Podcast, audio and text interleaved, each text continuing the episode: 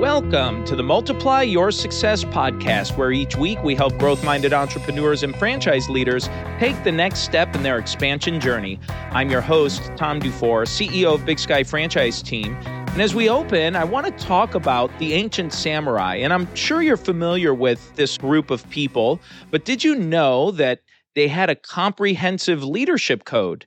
And our guest today is Don Schmincke, who is the author of the best selling book, The Code of Executive, which shares the 47 ancient samurai principles and how they apply to the 21st century.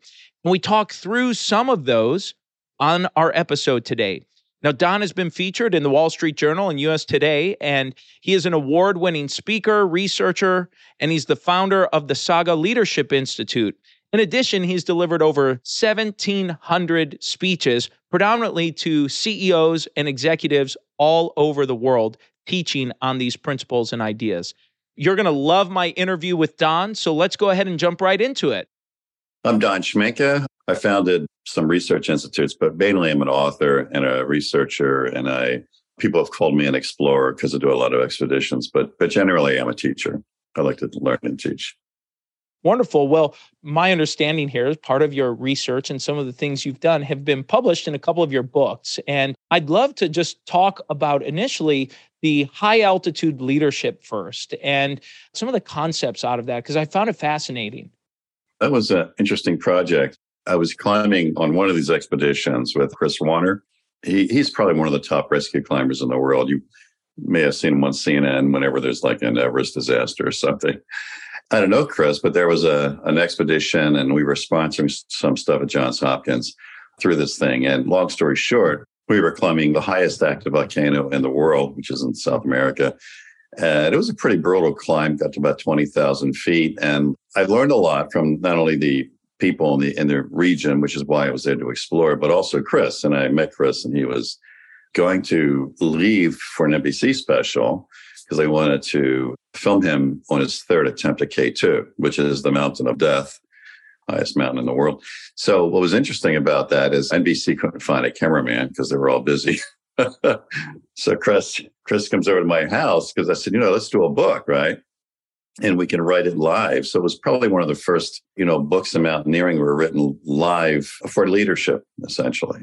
And so that's where the concept came from you know, here he is in the Death Mountain for his third attempt and, you know, linking via satellite to me. And I'm, I'm back in my living room having a glass of wine. But it was a risk I was willing to take. And it was fascinating because I we wanted to study humans in death zone environments. Because my whole thing is biological leadership.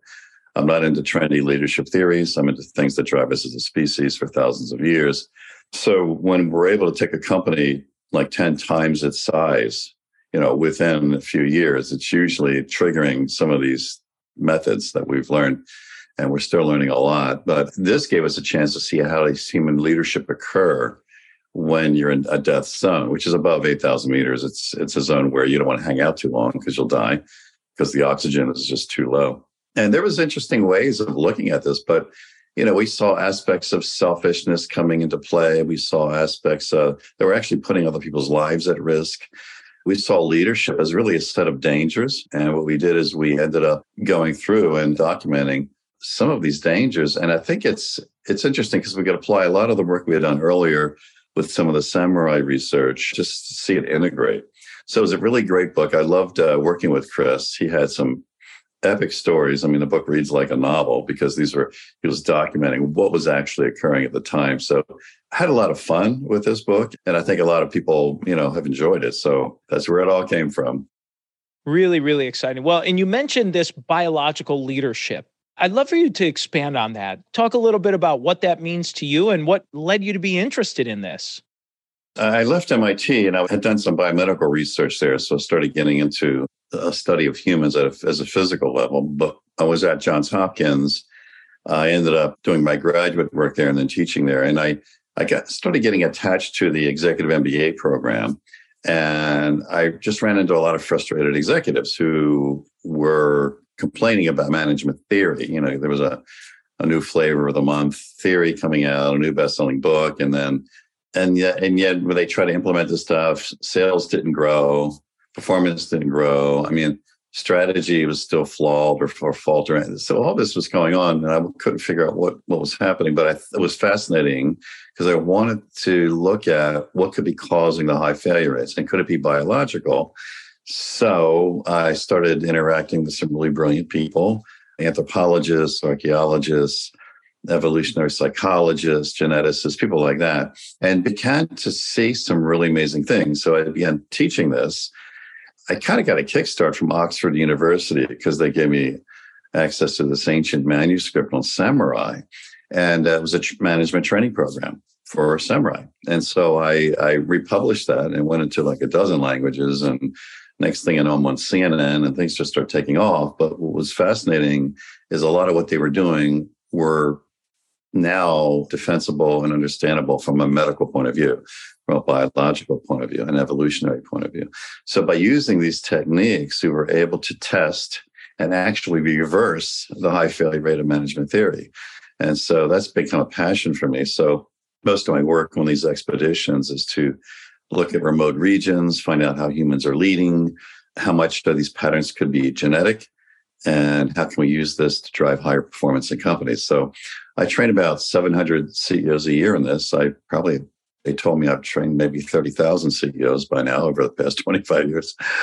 And that's a lot of CEOs, but I, I, I learn from them too, because as we're bringing out this research, I have these audiences of cynical CEOs who've seen every speaker in the world, read every freaking book in the world, right? So it's the best audience, the best audience. They keep calling me back, so I must be doing something right. It helped me hone and and test and validate. So it's been a, um, a really fun research journey over the past few decades with CEOs in multiple industries. It sounds like it. Well, and one of the things, the Code of the Executive book that you were referring to with the 47 ancient samurai principles, just I'd love for you to just share a few for the audience here. They can get the rest in the book. We'll make sure we link that in the show notes so they can get a copy of your book there. But I'd love for you to talk about a few of these principles there. It was kind of shocking when I first got the manuscript permission to republish from uh, Oxford. I was the first chapter's on death, right? And I was like, this isn't going to go well as a training program. And and yet as I got through it, I began to realize that we're really not talking about the physical death, the suicides that they were famous for in their rituals. It was really around death of the ego, you know, that they called the evil spirit. So this let me look at, you know, the purpose of ego, why it was there, and and what was the elements of like how's that sabotaging companies. So it was neat being able to take this ancient work and see how they fixed it and then apply it to executive teams and see it work again. So it was fascinating. So death was really more around detaching from those things that stop us from achieving. I find these these dimensions fascinating because they're they are uh, never existing really at a level we want them to be in executive teams, and that is bravery and honor. Now, unless you're in a military operation, generally you do not see any corporate training programs for bravery and honor. And yet, by applying this, we were able to increase team speed and decisiveness by 50 to 100%. It was, it was just amazing how it, this could still apply. So, the samurai, it was just great taking an ancient training program and validating with modern medical science and then applying it and seeing it work. So, that's, those were a few of the ideas that came out of that. And then it led us into the study of, the, of Vikings and to explain why mission statements don't work, how to change all that. But anyway, I can I can ramble on for another couple hours just on this stuff. Well, I think it's really, really fascinating. And, you know, one of the things just talking about these insights you gained through the study of ancient samurai principles, and you were kind of alluding to this just a moment ago about how it helps enhance people's careers, their lives, and what you've seen in that.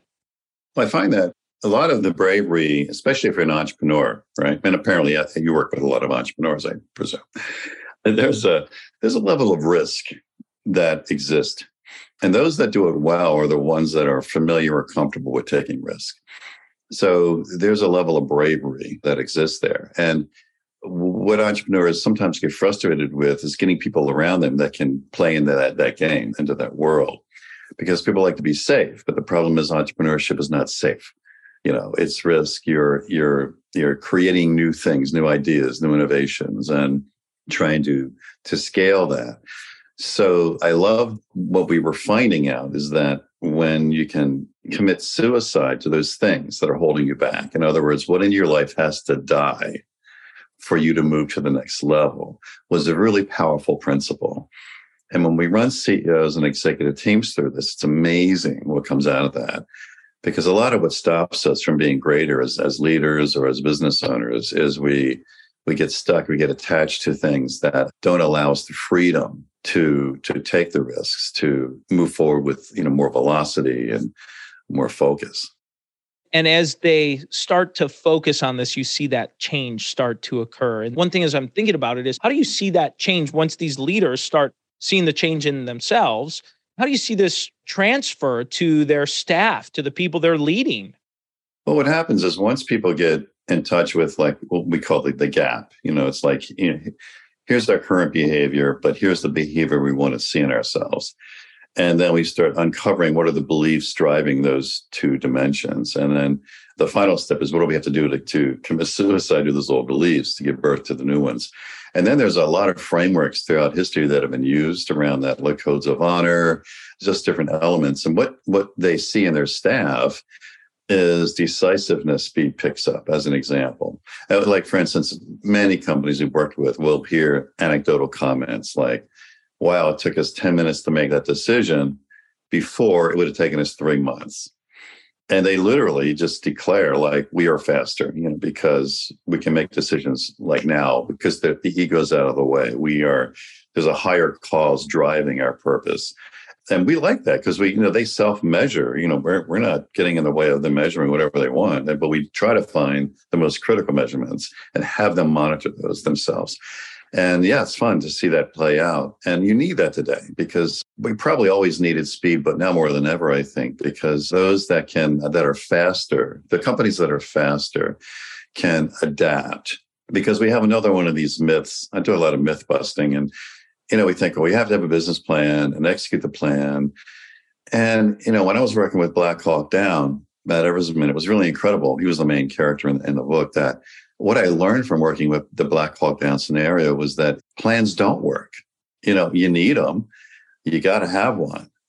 But when you go to execute, you have to assume it's not going to work. And so the companies and the military operations that win are the ones that can adapt and, and course correct rapidly.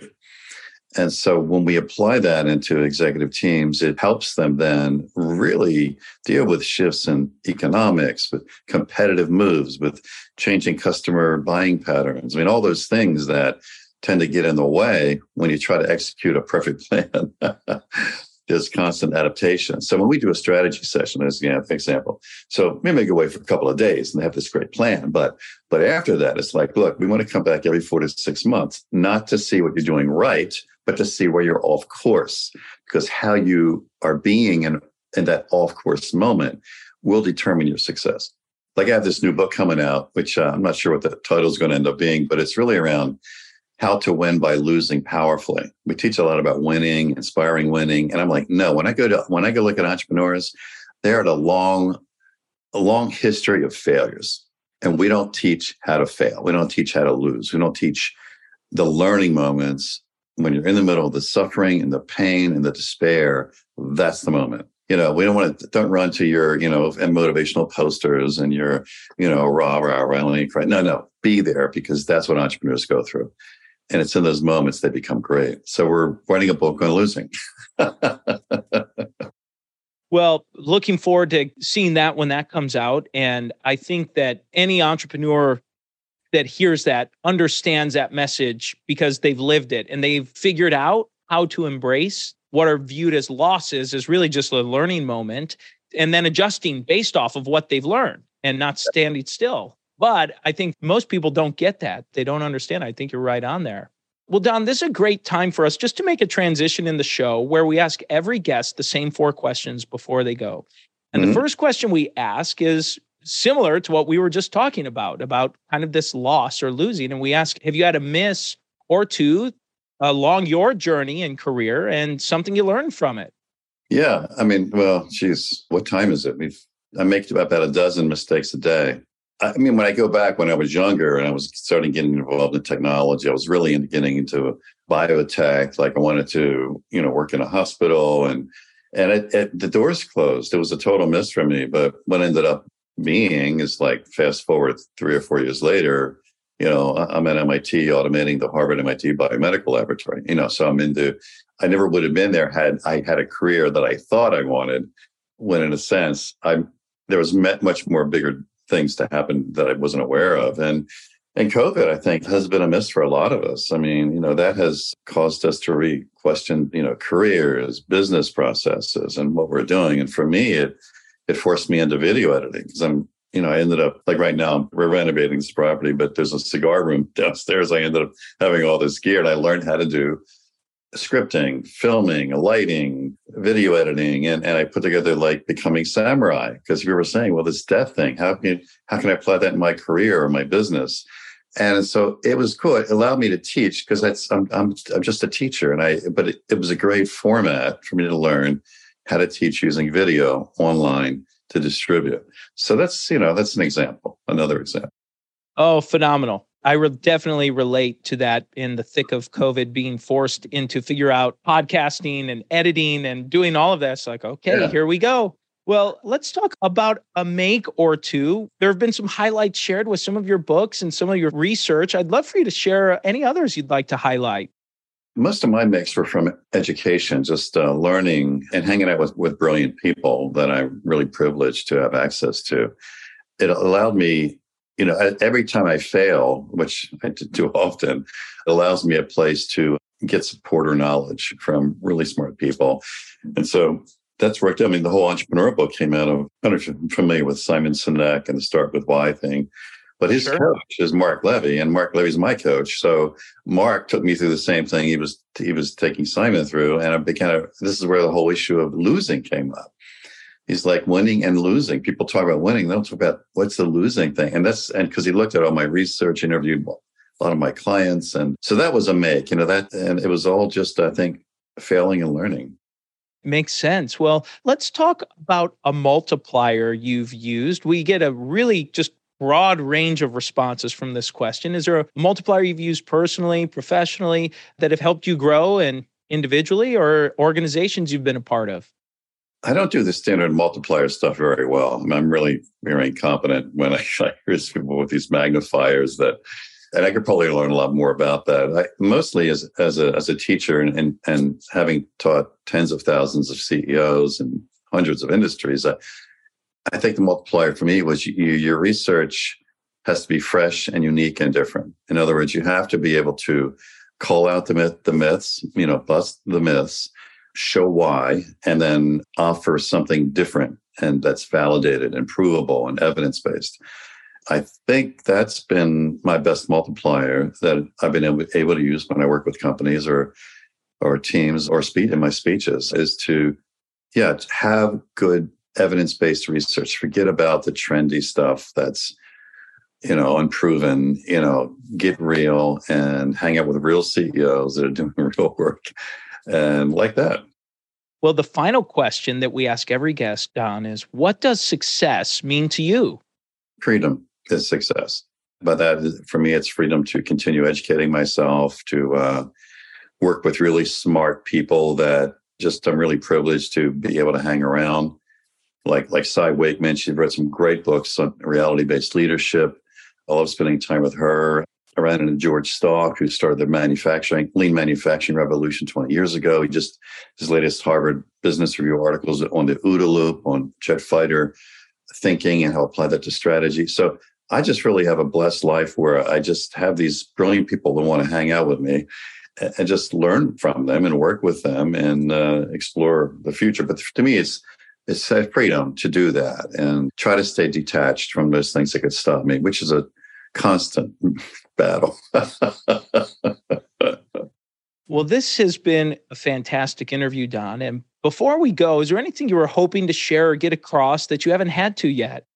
No, I think you, you've done a good job, I think, exploring all the various dimensions here. I can't wait for the new book to come out and see what's going to be happening with that and hopefully inspire some entrepreneurs in a new and fresh way because we've had all this stuff in there that we've been talking about. So it should be fun.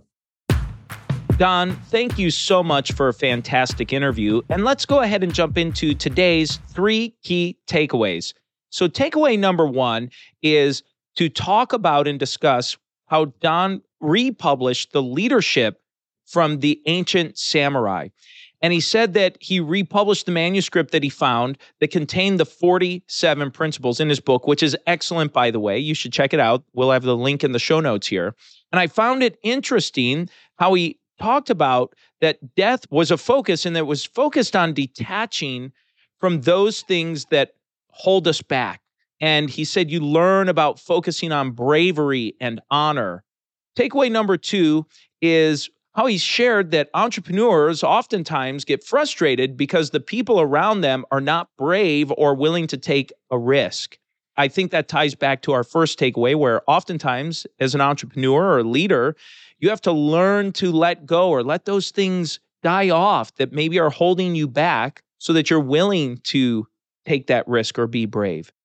Takeaway number three is when he shared in his multiplier that when you're conducting research or developing something, it has to be fresh, unique, and different. And he said what he's done and what he has found to be critical is that you need to bust the myths that so many people believe to be true. Bust those myths, show them why the myths don't work, and then give them something different to implement that is provable and evidence based. That's a great takeaway that maybe you can look at applying to your own product or services that you're offering, or new ones you're developing, or your marketing efforts, or other avenues in your business. And now it's time for today's win win. So today's win win comes from the main principle that Don shared from his book about the ancient samurai, where you look at death as something of an opportunity. And to me, when I was thinking about this in preparation for recording the takeaways here, it reminded me of pruning and how gardeners and people know that gardening, you need to prune the trees or prune the plants. You need to prune those certain parts of it in order for the whole plant itself to remain strong and to grow and to thrive. And I think that's maybe where the ancient samurai were going with this in growing yourself. And so I think that's the takeaway. If you can continue to prune away those things in your personal or professional life that are maybe holding you back or not allowing you to make those decisions or to grow your company or yourself. I think that's a great takeaway. It's going to be a win for you. It's going to be a win for your organization and those people that are closest to you as well and the relationships you have. And so that's the episode today, folks. Please make sure you subscribe to the podcast and give us a review. And remember, if you or anyone you know might be ready to franchise their business or take their franchise company to the next level, please connect with us at bigskyfranchiseteam.com. Thanks for tuning in, and we look forward to having you back next week.